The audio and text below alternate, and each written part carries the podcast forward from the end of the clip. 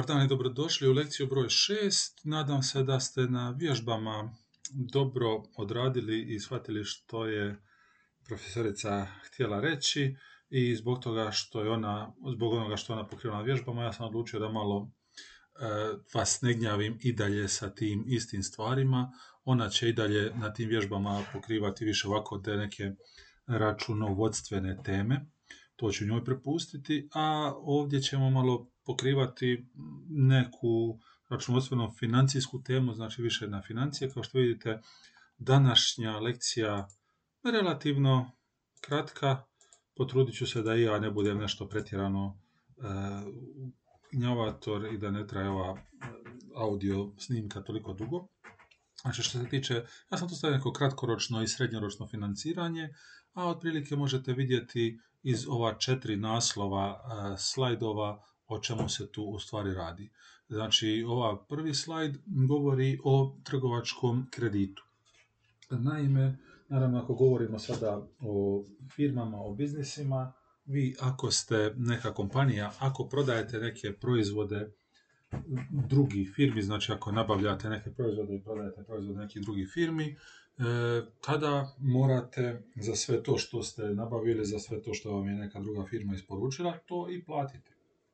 Naravno, e, kada kupac kupi od neke firme, od neke trgovine neki proizvod, mora platiti odmah. Plati odmah ili e, u gotovini ili plati odmah karticom pa to banka pokriva, ali vi kao kompanija niste obavezni plaćati odmah. Ja sam tu na neki način e, pokrio četiri najbitnije točke. Ove prve dvije E, znači COD i CBD su malo ono, plaćate odmah, ove ostale dvije su dosta češće.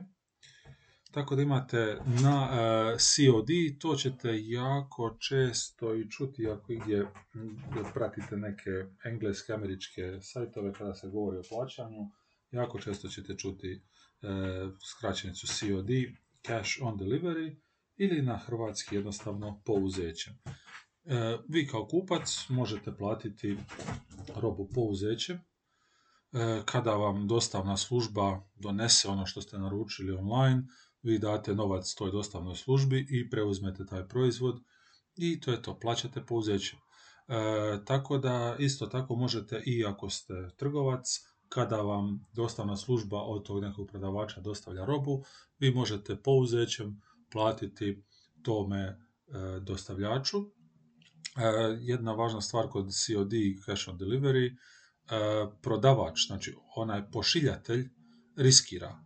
E, pošiljatelj riskira da će se roba izgubiti u transportu, da će se roba oštetiti u transportu, riskira da će možda kupac odbiti preuzeti robu, on, pošaljete nekome neki proizvod, poštar zazvoni, nema nikoga doma, ostavi onaj listić, nitko u pošti ne pokupi taj listić, E, ne dođe sa listićem u roku nekih 7 do 10 dana, pošta vrati paket pošiljatelju.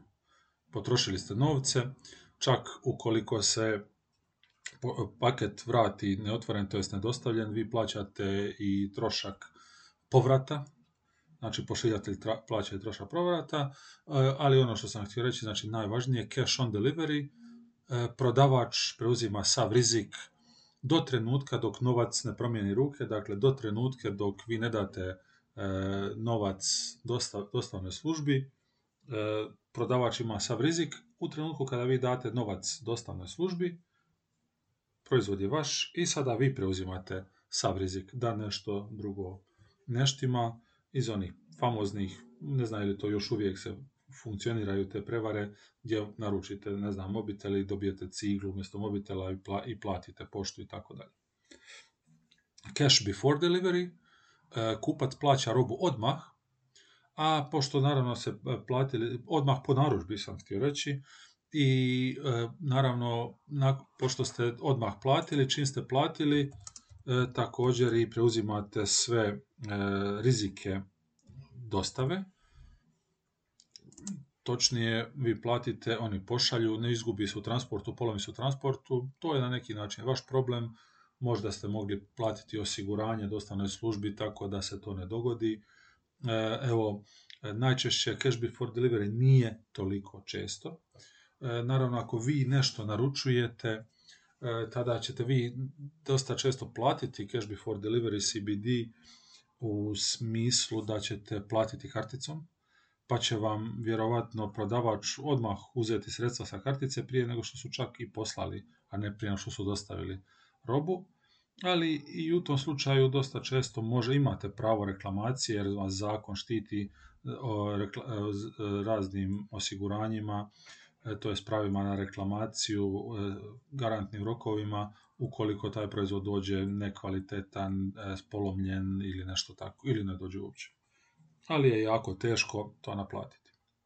Ako sad nije toliko često, najčešće se to događa kada je taj proizvod dosta rijedak, kada želite osigurati taj proizvod da ga sigurno imate u nekoj prednaručbi, ako je hm, e, jedan moderni primjer možda PlayStation 5, koji i dalje ne možete kupiti zato što su zalihe ograničene, iznimno ograničene, tada ukoliko baš želite kupiti PlayStation 5, bit ćete spremni unaprijed platiti cijenu ili barem dio cijene kako biste bili sigurni da će sljedeća pošiljka e, biti isporučena vama. U nekom globalnom obliku, to smo ova cjepiva gdje su Europska unija, Amerika i sve ostale države unaprijed platile farmaceutskim kompanijama pravo da čekaju red na isporuku cjepiva. Tko nije platio unaprijed, neće ga ni dobiti tko zna kada. Isto, naravno, i za PlayStation 5, pa ovisi o tome koji primjer želite uzeti. E, najčešće kada se govori o tim nekim business to business među poslovnim transakcijama, je ovo odgođeno plaćanje. To se u tim e, business to business transakcijama događa u ogromnoj većini e, e, narudžbi, to jest u ogromnoj većini transakcija, gdje prodavač vama pošalje robu, sa robom pošalje i račun i moli vas da u nekom razumnom roku platite taj račun. Razumni rok, ha, ne, ja mislim da je sada to malo manje zato što je i Hrvatska država u svoje neke zakone, financijske zakone ugradila određene osigurače da sada ti rokovi ne budu predugački. E, prije, prije tih zakona, to je još, mislim ti zakoni su već skoro deseta godina stari, prije toga je bilo uobičajeno da e, kupac plaća račun skoro više od 60 dana po primitku robe i računa. Znači dva mjeseca. E, sada, e, nakon tih zakona, je to smanjeno i iznosi u prosjeku mjesec do mjesec i po dana. Otprilike, ovisno o industriji, ovisno o vrsti robe, ovisno o količini robe, ovisno o kupcima i prodavačima. E, to, ako ste prodavač, naravno znači da morate biti svjesni da od trenutka kada vi nešto proizvedete, prodate i pošaljete, to dostavite, nećete dobiti novac punih skoro dva mjeseca. I morate uvijek imati e, ideju, to jest morate uvijek imati e, neki novac koji možete raspolagati unutar ta dva mjeseca kako ne biste došli u velike probleme. Naravno, e, to vjerovatno prepostavlja to da ćete i vi od nekih svojih dobavljača nabavljati robu na odgodu plaćanja, pa da ćete i vi odgađati plaćanje, ali što vaši kupci sporije plaćaju, to i vi onda sporije plaćate svojim dobavljačima i kada tako nekoliko karika u lancu uspori, možete sami prepostaviti koliko će doći do velikih problema što se tiče cjelokupne likvidnosti tog cijelog sustava, što se tiče mogućnosti sustava da proizvodi i prodaje te proizvode. Ako ste ta neka trgovina, ako ste neki prodavač koji je naručio određenu robu, taj rok plaćanja vam savršeno predstavlja e, priliku da vi nabavite robu, postavite na police, naravno uz malo povećanu cijenu kako biste nešto zaradili, kako da tu robu i prodate, da se naplatite od kupaca, pogotovo ako su kupci ti neki vaši e, krajnji kupci, znači krajnji korisnici koji će vam platiti ili u gotovini ili kreditnom karticom, i onda kada uspijete prodati te proizvode, imate dovoljno vremena da vašem dobavljaču, da tom prodavaču pošaljete njihov dio novca i da sebi zadržite svoj dio novca. E, trgovci, znači u ovoj nekoj ideji odgođenog plaćanja koje je dominantno, imaju veliku prednost e, tu što mogu dosta često zaraditi novce bez da ulože puno truda i puno financijskih sredstava. E, proizvođač, to je taj dobavljač, ih na neki način kreditira za taj period od 30, 40, 50 dana, dok vi to ne uspijete prodati. Kažem opet ovdje, naravno, e, ovisi se o industriji, ukoliko prodajete, ne znam, voće, povrće, ove neke potrošne proizvode koji kratko traju, mlijeko, jaja, tada je logično da i to odgođeno plaćanje da vama proizvođač, taj neki mljekar, e, taj neki peradar, e, voćar, povrćar, poljoprivrednik, recimo tako, neće vam davati rokove od 45 dana za robu koja će propasti u roku 15 dana. Tako da su i tu rokovi kraći. Ukoliko prodajete cipele ili automobile, možete pretpostavljati da su ti rokovi i duži zato što su, što to neka nepotrošna roba. Ovdje e, sam samo stavio neke primjere, znači e, gdje, e, kako se to izražava, ne morate toliko znati, znači neto 30, neto 15 EOM, znači imate neto, to jest morate platiti cijeli iznos u roku 30 dana, morate platiti cjelokupni iznos do 15. mjesecu. U nekim prilikama prodavač će vam dati i popust. Znači, prodavačima je naravno u interesu da što prije platite taj račun, tako da u ovom nekom smislu samo neki primjer, 2 kroz 10, neto 30, da će vam 2% popusta ukoliko platite u roku 10 dana, ukoliko platite u roku 30 dana, tada nema popusta. E, to možete vidjeti naravno ako ste kupci, e, dosta često će vam prodavači, ovisno o industriji, ovisno o butizi, dati popust za gotovinu. Pogotovo u nekim e, prodajnim prostorima koji prodaju malo skuplje proizvode, namještaj, bijela tehnika, automobili, što ja znam. Dobro, automobili ne baš zato što ne možete platiti e, u gotovini toliki iznos, ali 10% popusta na gotovinu, 5% zato što je svima u interesu što prije dobiti novac, jer što prije dobijete novac kao prodavač, to prije možete platiti svome dobavljaču. Što prije platite svome dobavljaču, taj dobavljač vam može poslati još dodatnih proizvoda, možete okrenuti puno, puno više e, prodaje u nekom kraćem periodu, u interesu svakoga da što prije plaća. Naravno, ukoliko naručite od dobavljača neki proizvod koji se jako loše prodaje, onda imate probleme. I ovo zadnje, sezonske odgode, znači prodavači E, će vam često davati veće odgode plaćanja za kupnju izvan sezone. E, tako da e, ćete vidjeti da će razni prodavači vam davati dužu odgodu plaćanja ako prvi šestoga naručite, ne znam, zimsku odjeću, zimske cipele da biste ih prodavali, zato što se i prodavaču je cilj riješiti se tih zaliha, vama kao nekom trgovcu je cilj možda nabaviti ih što ranije, ali tu morate onda uzeti obzir da ćete te proizvode morati i vi negdje skladištiti i morate odvagnuti što se više isplati, iskoristiti popust na, to, na tu sezonsku odgodu ili e, platiti puno veće troškove skladištenja, e, pogotovo ovdje u Dubrovniku gdje, ima, gdje je prostor dosta skup, možete vidjeti da e, mnogi, mnogi trgovci nemaju puno stvari na zalihama, jer im se ne isplati. Naravno, Dubrovnik je mali grad, pa je tako i konkurencija manja. E, zadnjih deseta godina je konkurencija svjetska, to jest imate online shopove koji su velika, velika konkurencija trgovcima, ali to nije stvar samo Dubrovnika, nego cijelog svijeta. Ali e, ako idete negdje kupiti nešto, znači pogotovo te neke malo skuplje proizvode, to jest proizvode koji zauzimaju više skladišnog prostora, možete biti poprilično sigurni da ih nema na skladištu. Već će e, svi ti prodavači e, vama reći da će, do, da, će, da će nabaviti taj proizvod, da će doći sutra, preksutra. Nije, nisu sada više rokovi, ono, tri mjeseca, dostavne službe rade i ukoliko želite naručiti frižider, kompjuter, kauč, nije bitno, dosta često možete već sutra dobiti to kada dođe iz nekog većeg skladišta u nekom većem gradu gdje su troškovi na manji i tako dalje.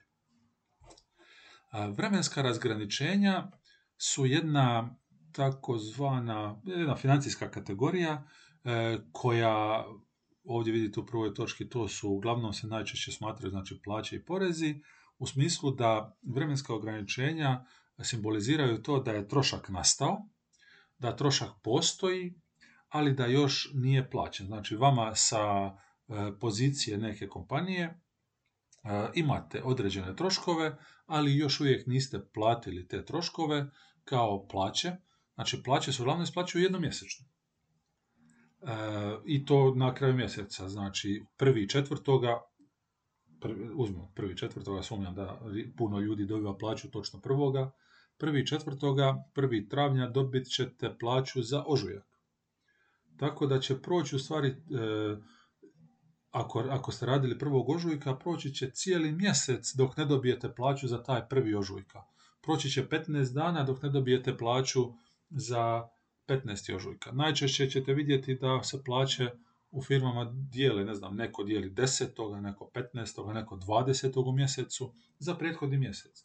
To je e, firmi e, vremensko razgraničenje koje u stvari njima daje dodatni izvor financiranja. E, u prosjeku, znači, ukoliko plaćate plaću, isplaćujete plaću točno prvoga u mjesecu, imate 15 dana vremenskog razgraničenja, znači prosjeku, sva, prosjeku svakog dana koji niste platili, koji ste zakasnili, vas zaposlenik u stvari kreditira 15 dana besplatno i vi na račun zaposlenika i njihove plaće 15 dana imate besplatne novce koje ćete onda iskoristiti da biste nabavili neke proizvode ili tako dalje.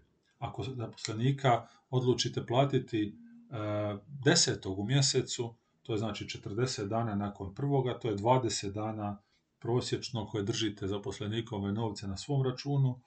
E, isto tako i porezi, zato što poreze morate plaćati u trenutku kada napravite taj određeni trošak ili kada napravite taj određeni prihod, ali porez opet plaćate samo jedan put mjesečno na kraju mjeseca ili neke specifične poreze plaćate samo jedan put godišnje e, u, u godini nakon što ste stvorili e, taj prihod, tako da možete raspolagati sa tim novcem neko duže vrijeme. E, jedna simbolična slika koja simbolizira ove neosigurane kredite. E, opet, naravno, govorimo e, o nekom uglavnom kratkoročnom financiranju, srednjoročno u naslovu to je nekih do tri godine maksimalno. Kada govorimo o neosiguranim kreditima, bitno je znači da pojam tog neosiguranog kredita znači da nije osiguran nikakvom specifičnom imovinom. Taj kredit koji vi uzimate E, nema nikakvu, to, nikakav točan opis što će se dogoditi e, sa određenom imovinom ukoliko vi ne vratite taj novac. Neosiguranje, u stvari osiguranje samo povjerenjem u vas. E, I određene banke, uglavnom ćemo govoriti o bankama, eli, će vam dati taj neosigurani kredit čisto zato što imaju neko povjerenje ili imaju neko načelno krovno osiguranje pomoću kojega će oni zaključiti da se njima isplati vama dati novac, posuditi novac uz neku kamatnu stopu. E, znači, e, prva točka kreditna linija e, govori o dogovoru, znači to je neki dogovor između banke i komitenta ili klijenta banke koji određuje maksimalni iznos neosiguranog kredita koji banka dozvoljava za dugovanje u bilo koje vrijeme. E, tako da u tom smislu znači kredit možete podići u bilo koje vrijeme do maksimalnog iznosa, ali naravno ga i morate uplatiti u roku. I to sada ovdje samo e, tu je jedna distinkcija koju ćete, koja će biti bitna za razlikovanje od ovoga sljedećeg revolving kredita. Znači te neke kreditne ili charge kartice samo da pojasnim ukoliko vam nije jasno razliku između kreditnih i charge kartica. Možda vi imate neke takve kartice, to je najčešće ona bivša American Express, sada koja je prerasla u onu takozvanu vizu premium privredne banke.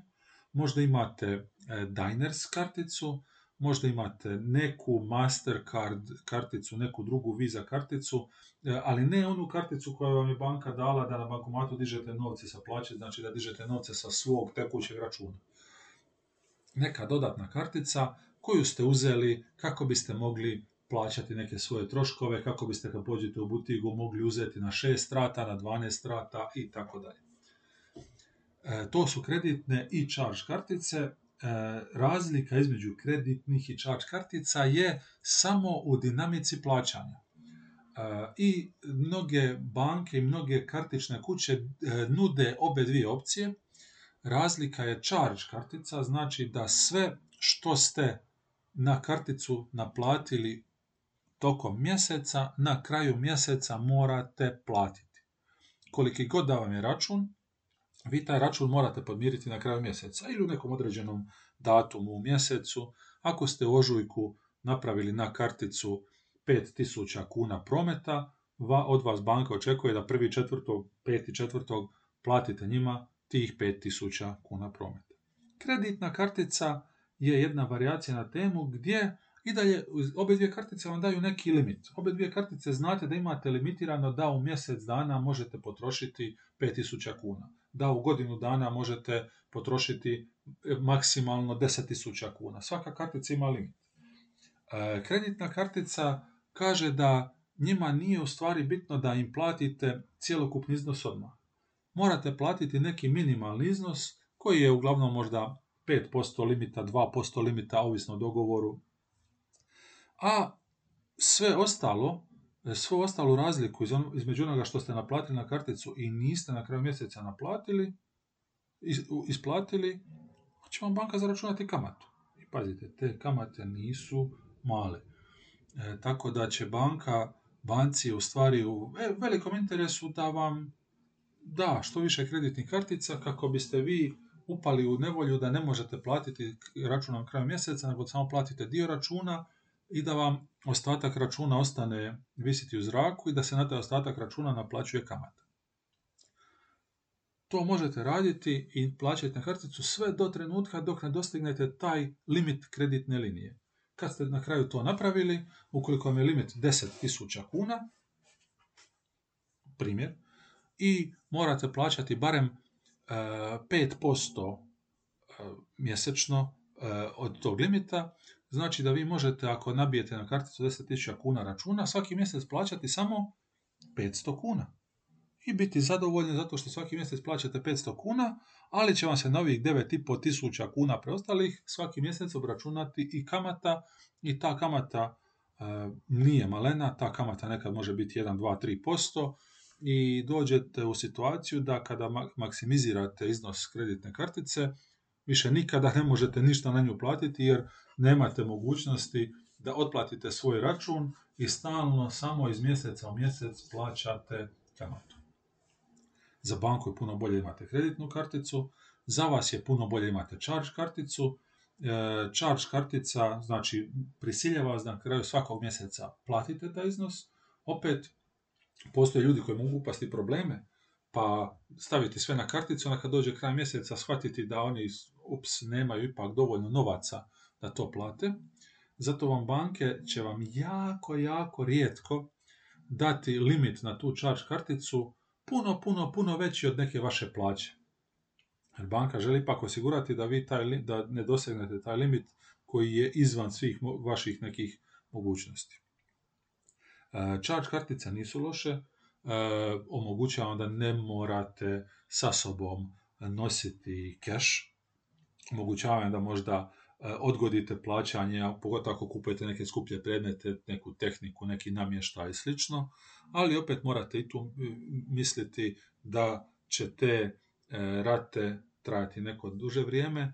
Jedno pravilo je kada kupujete na rate, imajte to pravilo na umu, nikada nemojte plaćati više rata nego što će vam taj proizvod trajati.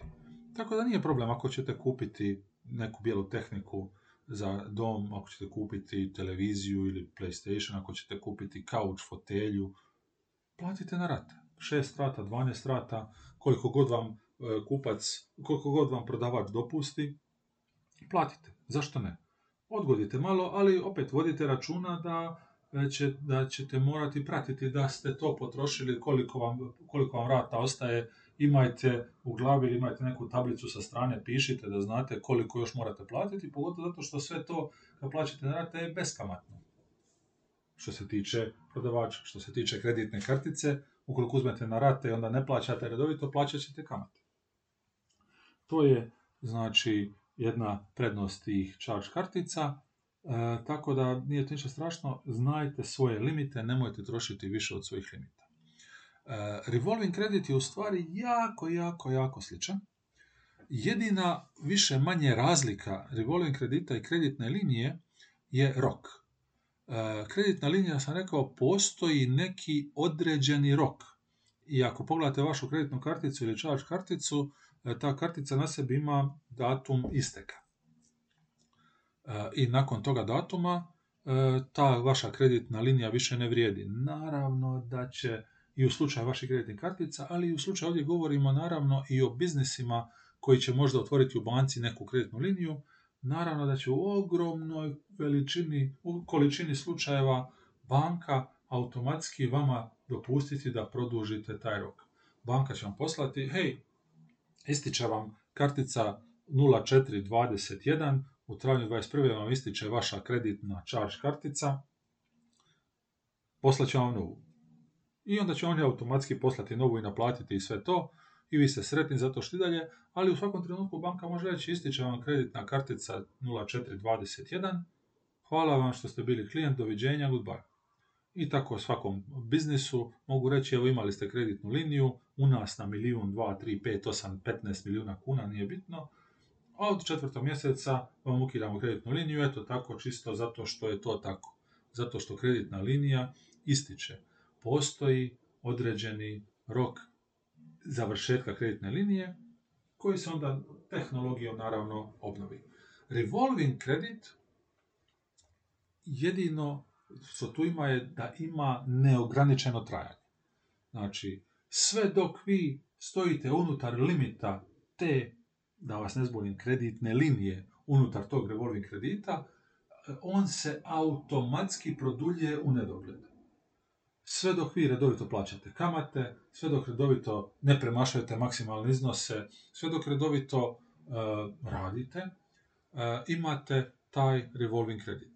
U smislu kreditne linije, samo da da vam još neke distinkcije, čisto da vidite. Znači dobijete kreditnu karticu, na kreditnu kart... danas na kreditnoj kartici piše da traje do trećeg mjeseca 25. Banka vam već dala kreditnu karticu do trećeg mjeseca 25.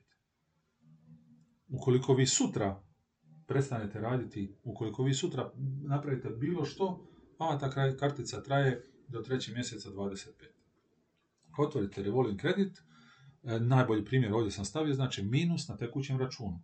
Vi, može, vi ukoliko ste zaposleni, morate imati tekući račun, e, vjerojatno i vi imate neki tekući račun na koji će vam roditelji uplaćivati neke novce ako ne živite u Dubrovniku, na koji će vam možda E, dobivati, na koji ćete možda dobivati neke novce od stipendije, školarine, čega god, nije bitno. E, imate znači e, tekući račun i uz taj tekući račun automatski dolazi ona vaša debitna kartica. Vi možete, ukoliko želite, ne morate, banku pitati da vam odobre i minus prekoračenje tekućeg računa. Tada će vam banka odobriti to prekoračenje ili minus, na recimo na, na visinu jednog mjesečnog primanja, dva mjesečna primanja, koliko god oni odluče. I sve dok vi imate redovita mjesečna primanja, ta kreditna linija se obnavlja u nedogled. Sve dok vi imate redovita mjesečna primanja, vaš tekući račun postoji i na taj tekući račun je vezan vaš minus na tekućem računu i ne postoji nikakav vremenski rok određeni četvrti mjesec 22. peti mjesec 23. šesti mjesec 24. Ne postoji nikakav određeni rok, može se produljivati do 2098. ako želite, ali u trenutku kada možda izgubite posao, izgubite redovita primanja, banka odmah zaustavlja taj minus i kaže žao nam je, vidjeli smo da više nemate redovita primanja, ukidamo vam minus na tekućem računu. Doviđenja. Znači, može se ponavljati u nedogled, može se raskinuti u trenutku. Transakcijski kredit, znači banka daje samo za jednu transakciju. Za jedan posao, podliježe ocjeni banke za, za svaki zahtjev, to je onaj standardni kredit koji u svakodnevnom govoru se i kaže, to je uzeo sam, digao sam kredit, jednokratnu neku transakciju. E, ti krediti, znači ovdje ti transakcijski krediti mogu biti neosigurani, najčešće su ti krediti osigurani. Ta jedna transakcija banka ipak se želi dodatno osigurati ne samo tim nekim povjerenjem u vas, povjerenjem u to da ćete vi redovito dobivati plaću, jer ukoliko vi nabijete e, minus na tekućem veliki, izgubite posao, nemate više novaca, banka se jednostavno ne može od vas više naplatiti. Oni mogu vama poslati ovrhu na tekući račun, mogu, ali ako vi nemate nikakva primanja, ne mogu ništa ni ovršiti. U slučaju da vi e, dignete neki kredit, kada govorimo o tim transakcijskim ili osiguranim kreditima, oni su uglavnom i većeg iznosa nego jedne, dvije plaće. Banku, banci to nije neki veliki gubitak, ali ako vam daje kredit kako biste mogli kupiti auto, koji je nekih stotinjak, 150 tisuća kuna, kako biste mogli kupiti neki stan koji je milijun, dva, tri, pet milijuna kuna, kuću, zemljište, he, banka bi se već htjela osigurati da ne, da ne ostane u problemima ako vi njima ne vratite kredit. Banka tada traži bilo koju imovinu kao osiguranje. Ta imovina, to osiguranje se zove hipoteka. Znači, hipoteka može biti na bilo koju neku stalnu imovinu, znači nekretninu, zgradu, stan, zemljište, e, bilo što što je poprilično e, osigurano, rijetko, može to biti neki baš specifični stroj koji je dosta vrijedan, rijetko kada će vam e, hipoteka biti na auto, može biti, ali auto je dosta problematično, možete ga slomiti, slupati ili nešto. Nekretnina, dobro, može potres se srušiti, ali koja je vjerovatnost da će to dogoditi.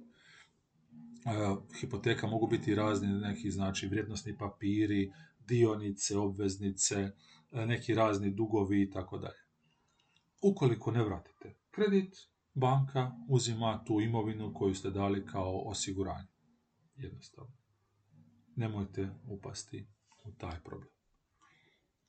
To je ukratko bila ova lekcija. Eto, obećao sam da neću dugo, vidjeli ste i da na četiri slajda mogu potrošiti preko 30 minuta, što ću tako, sam talentiran da puno pričam i nadam se da ne zamjerate. No, e, do sljedećeg puta to bi bilo sve. Doviđenja.